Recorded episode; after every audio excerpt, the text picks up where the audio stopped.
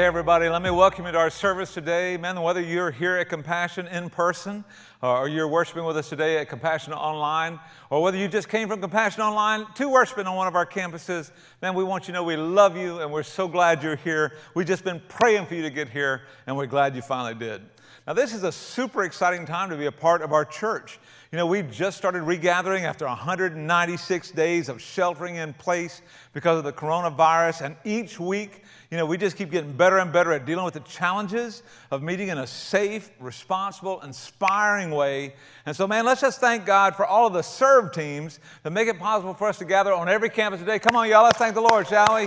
Come on now, there we go, there we go. Love these guys who love to serve. Now, you probably noticed if you're at the Henderson campus that I'm not preaching in person today, and I want to tell you why that is. Uh, I just found out last week that I was exposed to somebody who is COVID positive. Uh, and because I love you and because uh, I don't want to put anybody in a, in a bad spot, uh, I'm going into self quarantine until it's clear that I cannot give the virus to anybody else. Now, friends, I am not afraid and I do not have any symptoms of COVID. I am willing to kill a dragon right now. Feel good. But I do not want to do the irresponsible thing and so I'm going to be in quarantine until it's safe for me to be back with you. Uh, so, man, if you will pray for me and pray for my friend who does have COVID, uh, I would really appreciate that. Now, we're in the middle of a study that we're calling Heaven Bound.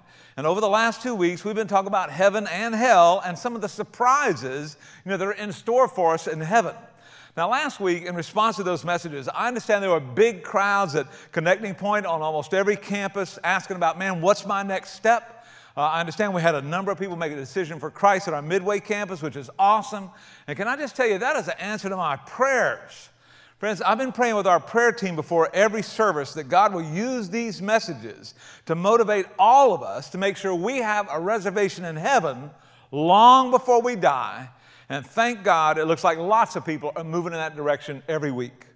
Now, you know, one of my favorite Billy Graham stories actually happened right here in South Georgia. Uh, he was preaching in some little town in South Georgia. Might have been where Bill McGee's daddy got saved. You know, one of our pastors, his dad got saved by Billy Graham. But anyway, Graham was in this little town and he meets this kid on the street and he asked him for directions to the post office. And so the kid told him how to get to the post office. And then Dr. Graham said, Why don't you come to such and such a church tonight where I'll be preaching? Wouldn't you like me to tell you how to get to heaven? And the kid said, Why would I want you to tell me that? You don't even know how to get to the post office. now, friends, I'm telling you, knowing how to get to heaven is really important because Jesus blazed the trail for us. But if you don't respond, you won't go there. Friends, heaven is not automatic.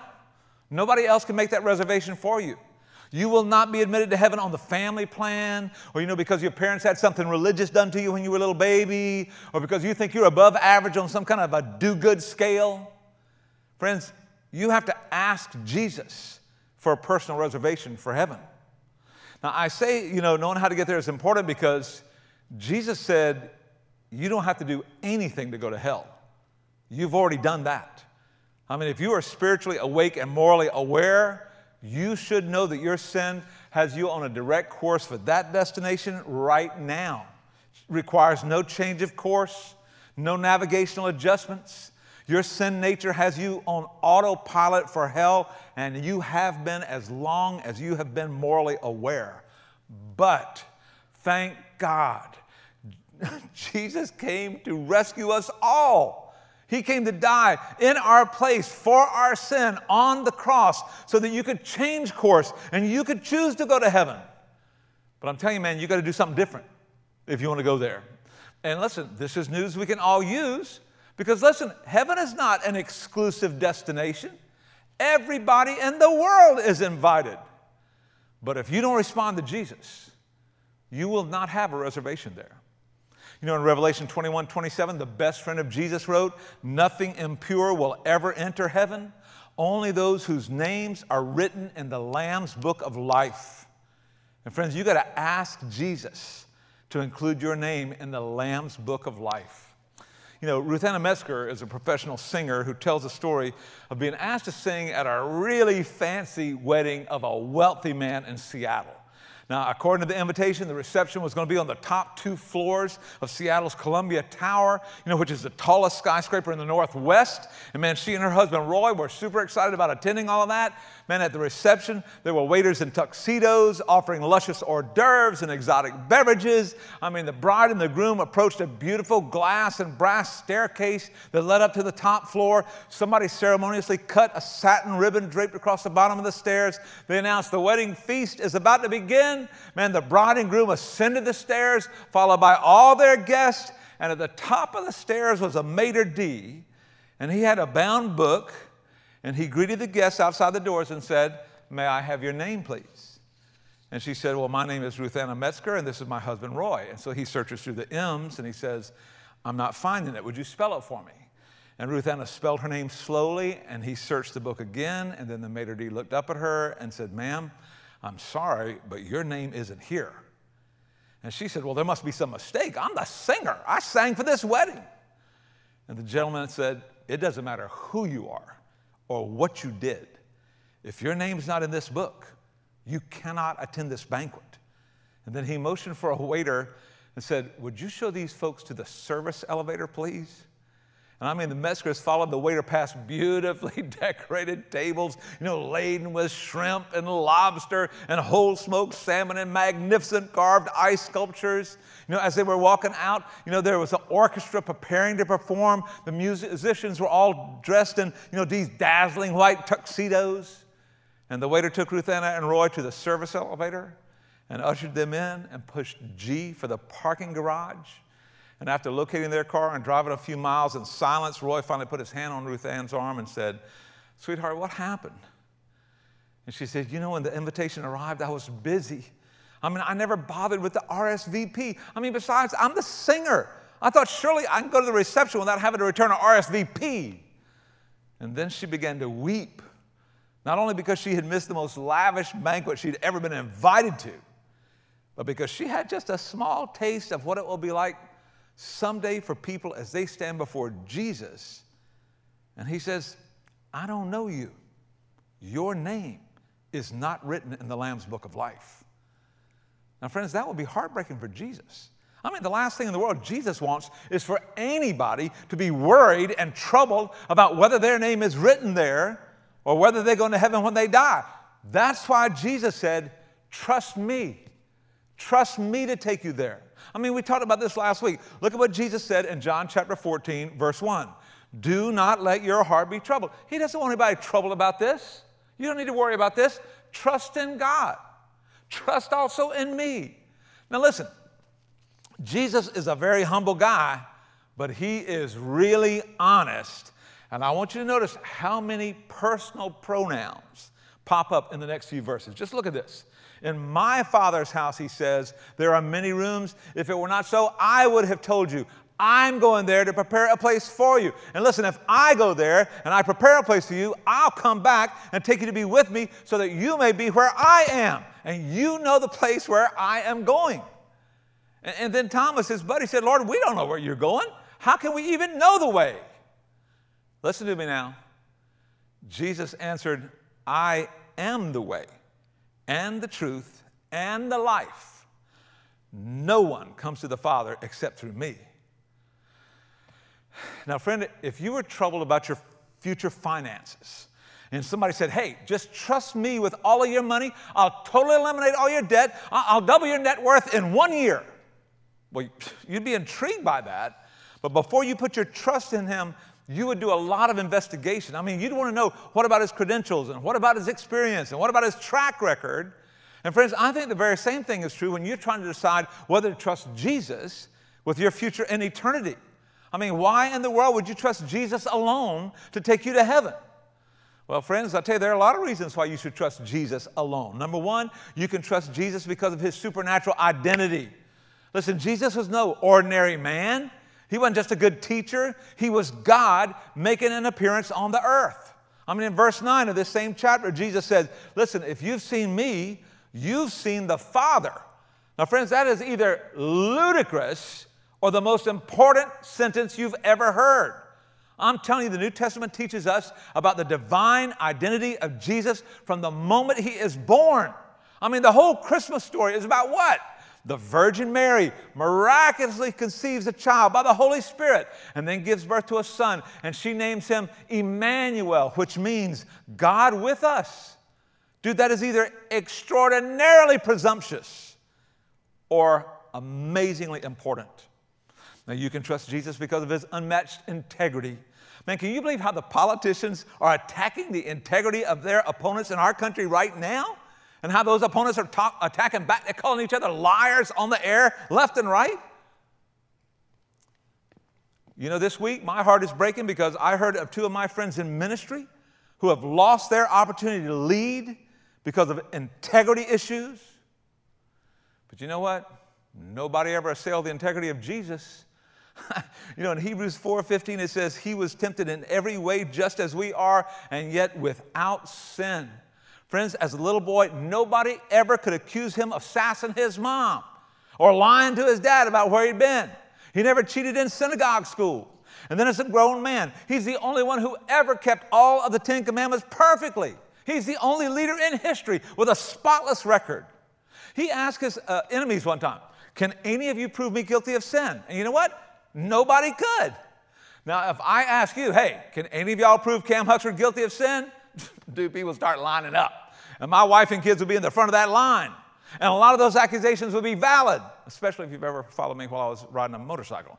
But listen, Pontius Pilate, the Roman judge who examined Jesus in court in John chapter 19 said, I find no basis for a charge against him. Friends, there's not another leader in the history of the world that you could say that about.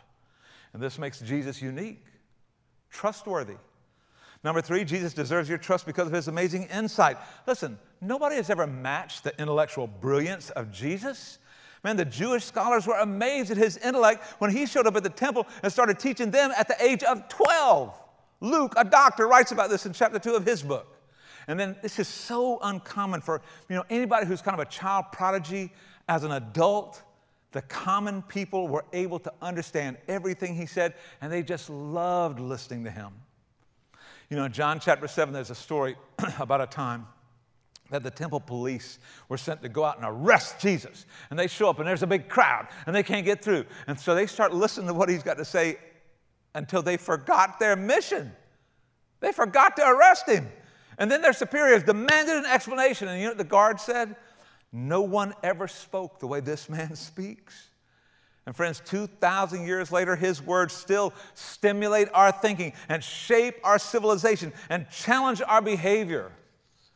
Let me tell you, a lot of people have a problem with the church. I've never met anybody who has a problem with Jesus. Number four, Jesus deserves your trust because of his miraculous power.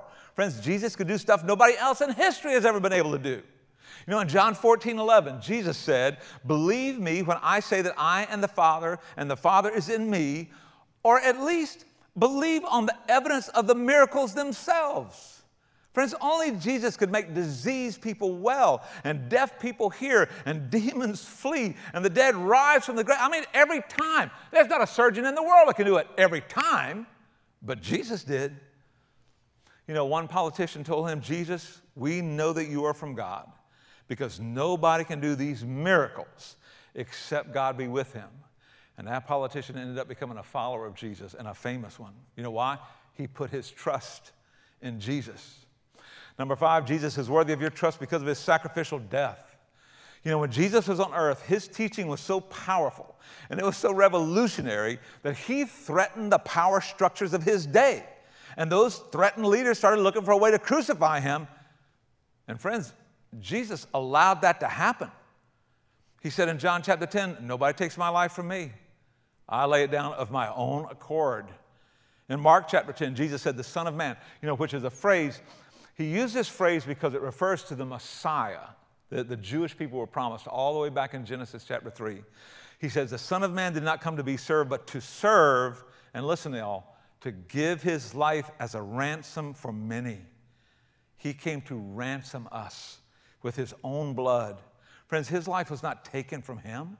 Jesus didn't die, you know, a victim of injustice. Jesus deliberately laid his life down as an atoning substitute for our sins. Listen, Imagine you're three months behind on your house payment, right? And the banker calls and says, You got to come see me. We've got to have an appointment. And so you go to his office and you sit down, and dude, you're scared to death. You expect that man's going to evict you any minute. You're helpless. You cannot pay this debt. Uh, you're just scared. You're about to be homeless with your whole family. And then the banker says, I got great news. You have a generous relative who has sent us a check and paid off your entire house. Dude, your house is debt free. Here's the deed. Congratulations.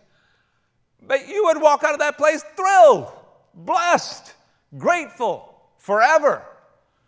Well, friends, the New Testament teaches us that we have a huge debt of sin that we cannot pay. And we are subject to eviction from God's house in heaven. But then Jesus came and paid off our entire debt for us by dying this atoning death on the cross in our place. You know, Paul wrote about this. Paul was a hater who ended up being just miraculous transformed by Jesus. And here's what he writes about Jesus in 2 Corinthians 5 God made him who had no sin to be sin for us, so that in him we might become the righteousness of God. Friends, you ought to trust Jesus to take you to heaven because he sacrificed his life for you. And nobody ever loved you like that. Nobody in the world loves you like that. Number six, you can trust Jesus because of his predicted resurrection. You know, Jesus predicted that he would do something that has never been done in the history of the world before.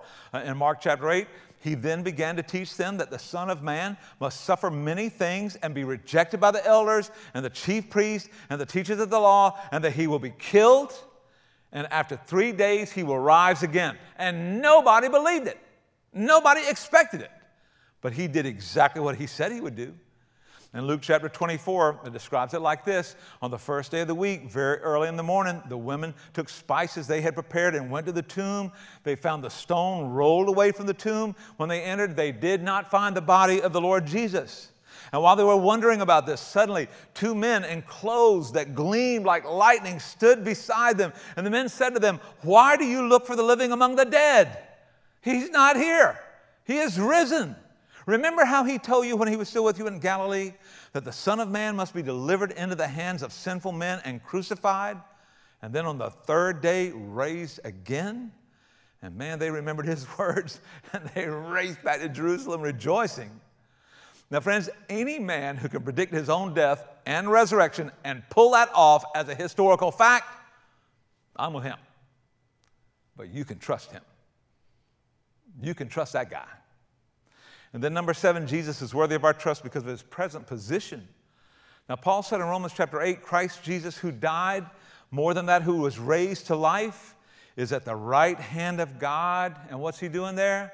He is interceding for us. Man, the Bible teaches us that Jesus is in heaven and he's like our defense attorney, man. He is praying and advocating with the Father for people like you and me. And friend, when you die, before you get to heaven, you're going to stand before the judge of the universe. But if you're a follower of Jesus, you will never have to stand there alone. Man, you'll be standing beside somebody with big time influence with that judge, and he's going to be on your side. He's going to be vouching for you. He's the one who says to you, Do not let your heart be troubled. You don't have to worry about this. Don't let your heart be troubled. Trust in God. Trust also in me. Have you ever wondered what it's going to be like on that day? That day when you die and you go to heaven? Hey, imagine what Harrison Huxford is going to look like when he is 92 years old. 92, you know, 55 years from now, right? Probably has less hair than he has now, if that's possible. But anyway, you know what I'm talking about? And I imagine, you know, that he'll log some time in those rocking chairs by the lake at the Compassion Christian Retirement Village where, you know, he and Lindsay will no doubt retire one day. And I'm sure the scientists will have learned how to kill all the sand gnats by then. And so on some perfect fall day, he'll be on the front porch, you know, rocking with his friends, talking and laughing. And then suddenly he'll stop talking and maybe grab at his chest, he'll grab a breath, and then grab the arms of that chair and, gr- and then relax and then become very still. And his friends will panic. Somebody will call for a doctor. There'll be a flurry of movement, tears, loud calls. By the time the ambulance arrives, it's too late.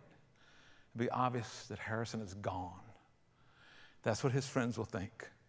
Pastor Harrison is gone, and they'll be very sad. But that's not what Harrison will think. Harrison will suddenly find himself awake and alert in another place. Maybe on his hands and knees looking at grass that somehow seems greener than he's ever seen, remember seeing it before. And he'll straighten up on his knees and notice that cobalt blue sky, and the light is more refreshingly bright, and the air is crisper and cleaner than, than it ever was in Savannah.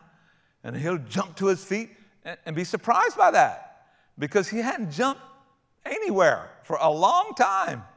And he'll look around and hear this babbling brook and take a few strong strides in that direction before it occurs to him that he hasn't felt this kind of balance he hasn't felt this kind of strength in decades. He can't remember the last time he just strode off walking anywhere without a cane, uh, w- without the pain. But he ain't feeling any pain now. When he gets to that brook, he'll kneel down and cup some of that cool, clear, fresh water in his hand and drink some. And it'll be sweeter than that mo- water at Flathead Lake in Montana where he used to vacation when he was a kid. He'll look down and see his reflection in that water and realize he looks strangely different. He looks exactly like himself except stronger, younger, wilder, somehow different. And then he'll look off to the left and he'll see a city radiant on the horizon, and it'll captivate him.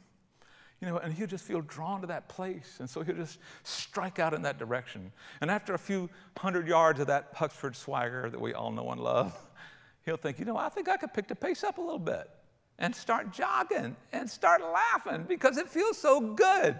He realized my body has been unstiffened, right? I mean, amazing. At my age, I don't feel stiff. I don't feel weak in any way. And so he'll start to run, and then he'll pick it up a little bit. And he might think, man, you know, if I was to push it, I think I could get to that city before sundown, not realizing that there is no sundown there. I, mean, there are beautiful sunrises and there are beautiful sunsets, but there's no sundown. Because in that place, there's a source of light that's far greater than the sun or the moon or the stars. But he doesn't know that yet. So he just breaks into a run. And then he runs a little faster and a little fast. And before you know, this old man is charging hard, but he doesn't get tired. And he doesn't run out of breath. And the harder he runs, the stronger he feels. And so he just runs and runs and laughs and runs until finally the city just begins to, to loom in front of him. Enormous, golden city Walls of the city seem to stretch from horizon to horizon. And there are three huge portals on the side that he can see, you know, uh, one on each side and, and one in the middle. And he just stops and tries to take it all in. I mean, this thing is so staggeringly big. And he just decides, you know what? I'm going through the middle of the middle gate, walking in the front door. And when he gets close, he hears a sound, and it sounds like thunder. But then he realizes what it is it's laughter. It's that deep, pure, holy, strong laughter. I mean, the kind of laughter you hear when good people who love each other get together and talk about good times that they remember, or when they tease each other about good times they're having right now. And he'll start looking around for a familiar face, and then he'll finally see one. There's somebody walking right toward him with arms open wide. You know who it is? It's me. Who'd you think it's gonna be? Dude, I'm meeting every member of Compassion Christian the day you arrive in heaven, all right? Look for me. I'll be looking for you, all right? I'm gonna greet him. I'm gonna give him a big hug. He's gonna look over my shoulder and probably say, This is heaven, right? And I'm gonna say, Oh, yeah. Oh, yeah, bro. This is heaven. Welcome home, pal. And then we'll just look around for a minute, take it all in. And I'll say, Brother, let me show you around. And off we'll go. We'll walk down a busy, outrageously joyful boulevard, and I'll point out some of the sights. Harrison will see this huge, dark skinned man talking to a bunch of guys who look like brainiacs, engineers, architects. Dad, who's that? That's Moses. Moses? Yeah, that's Moses, man. Yeah, every time a new bunch of engineers and architects show up here, they just want to know how'd you build the pyramids? How did you construct it? How'd the Red Sea work? And Moses acts like he's tired of answering those questions, but he loves it, man. He loves it when those guys are asking those questions. And then we'll walk by and there'll be a big bagel shop over here. You can smell the garlic. It'll be awesome. And he'll say, Dude, what's the big crowd, out, crowd about over there? And I was like, that's where the Apostle Paul eats breakfast every morning. And you know, there's a bunch of folks in there. Some of them were your seminary professors. You know, they've got some point they want to argue with him about. And he loves to argue, man. He'll be there all day long. And then we'll walk by an alley and look down that alley. And there's a a beautiful glade out there, and this fierce, fun looking guy teaching a bunch of little kids how to shoot arrows. And, and Harrison would say, Who is that? And I'll say, Well, that's David, man. You know, David lost a baby when he was on earth. And so he meets all of the aborted babies who show up here because nobody loved him on earth. And he just adopts them all. And he plays with them, and he teaches them how to wrestle and shoot a sling and arrows, teaches them how to play musical instruments, how to write songs, how to sing. Got a whole team of people, you know, who have a heart for kids that work with him every day. They just love those kids. They give them the love and the life in heaven that they were denied on earth because somebody aborted them. They might have been unwanted on earth, but not here. And we're walking down that street and see famous people famous people from the Bible, famous Christian people from history. Old friends will run up and hug him and bless him. People who are in heaven because he shared the gospel with them at Compassion Christian. Strangers will run up to him. Were you at Compassion back in the early 2000s? Yes, I was. Well, I was in India, and your church sent a team to speak at a youth conference, and you were one of the speakers at that conference, right? And he was like, I sure was. And he was like, dude, that's where I gave my life to Christ. Your church sending you is why I am here today. And I'm going to kiss him on the cheek, lock eyes with him, smile, and I'll say, let him go, man. We got somewhere to go. We got somewhere we got to be. And at that point, Harrison will realize that we're not just sashaying through heaven here, we're on the way somewhere. He's got an appointment with somebody important. And then we'll turn a corner, enter in a huge door, look down this beautiful column walk to a garden. And, and there you'll be. And he'll stand up and turn to face us, and something will happen to Harrison. He'll look into the face of a man that seems old and young at the same moment. He'll look into eyes that are penetrating and playful at the same moment. And he'll realize that looking in those eyes is like looking into the sun. You can't do it for long. And so he'll look down and then he'll see the only man made things in heaven the scars on that man's hands, and on his feet, the scars on the hands and feet of the Lord Jesus.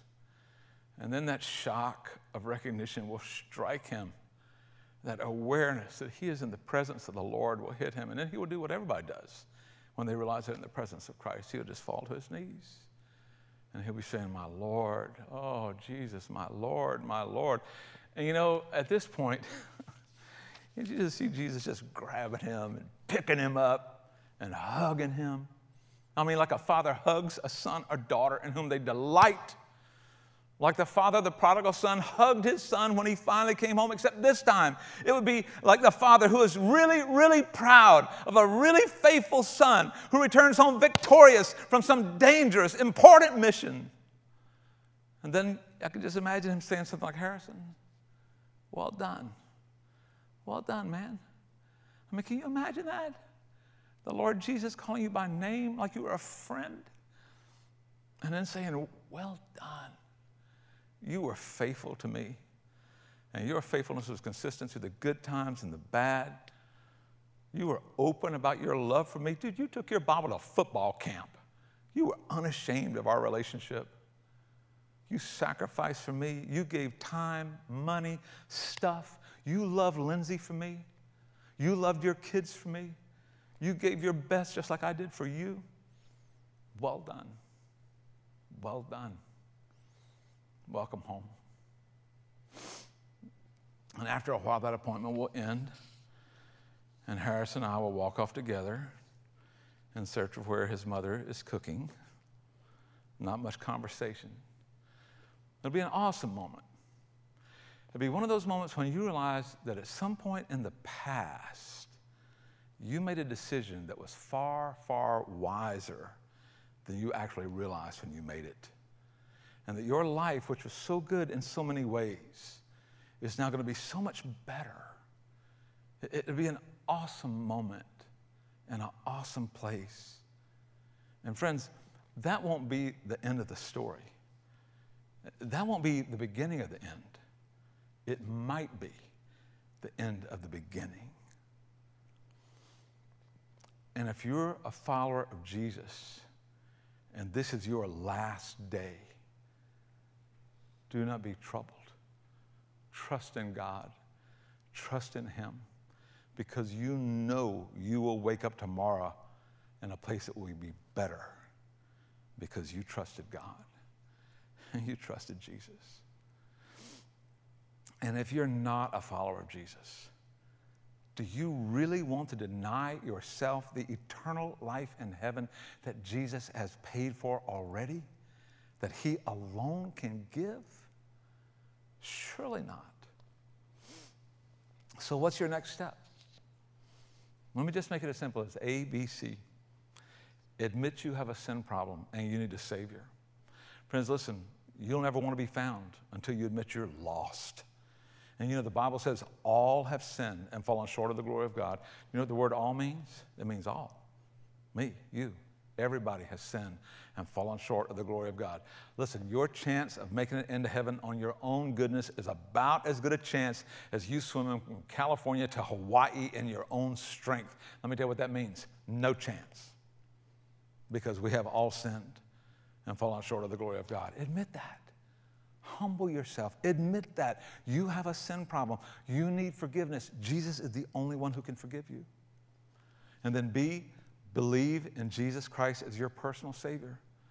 You know, that politician I told you a minute ago who was converted to Christ, listen to what Jesus told him. He said, God so loved the world that he gave his one and only Son, that whoever believes in him shall not perish, but have eternal life. Now, belief means more than just mental assent. Uh, you know, just, just believing that Jesus was God's son. I mean, anybody ought to know that.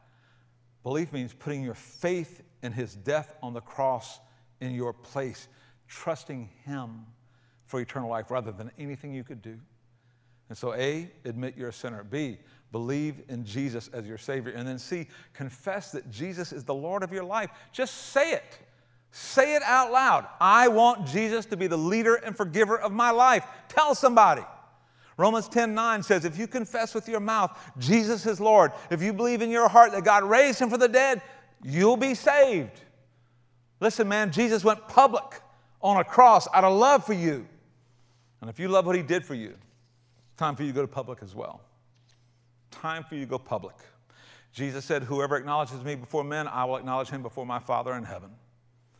And the first way you do that is to demonstrate. You know, ABCD, demonstrate your commitment to Jesus by repenting of your sin and being baptized into Christ. Man, Paul tried to explain the importance of this to us in Romans chapter 6. He says, Don't you know that all of us who were baptized into Christ were baptized into his death? We touched that death on the cross there. And, and, we, therefore, were buried with him through baptism into death, in order that just as Christ was raised from the dead through the glory of the Father, we too might live a new life. And if we have been united with him in a death like his, we will certainly also be united with him in a resurrection like his. So don't let your heart be troubled. Trust in God. Trust also in Jesus, and he will take you to heaven. Now, before we stop here today, I want to I wanna share with you a couple questions that will help embed this message in your heart. And if you're online, just ask the person you're sitting with right now. And if you're you know, at one of our campuses, man, uh, talk about this in the car on the way home. When did you put your trust in Jesus to take you to heaven? When did you do it? Because if you can't remember, you haven't done it yet. You wouldn't forget that.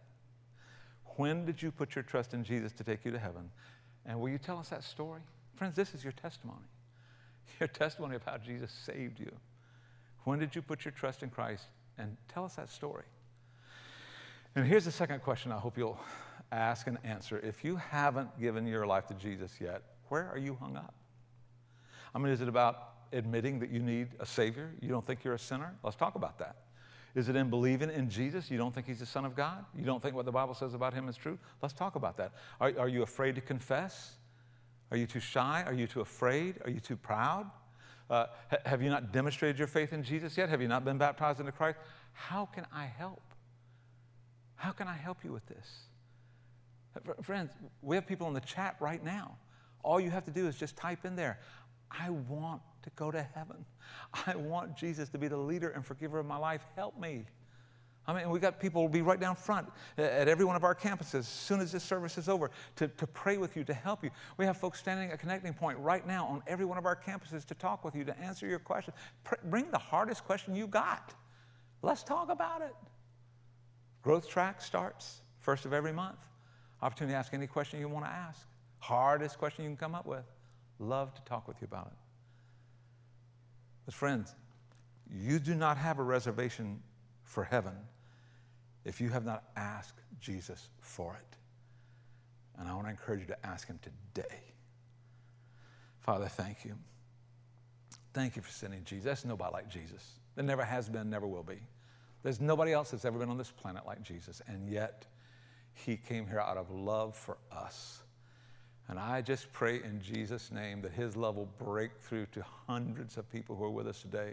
I pray, God, that there will be baptisms all over creation today and tomorrow, Lord, because of what you're going to do in the lives of people. That friends will be baptizing each other in swimming pools, Lord, and they'll be dragging their friends up here to church. And, and Father, we'll be, it'll be every day as wise people trust in you and trust in Jesus. And Father, we know you'll be celebrating and we will too, as people commit their lives to Christ, the only way to heaven. And we pray, God, that you'll do this for your glory and for their good. In Jesus' name, Amen. amen.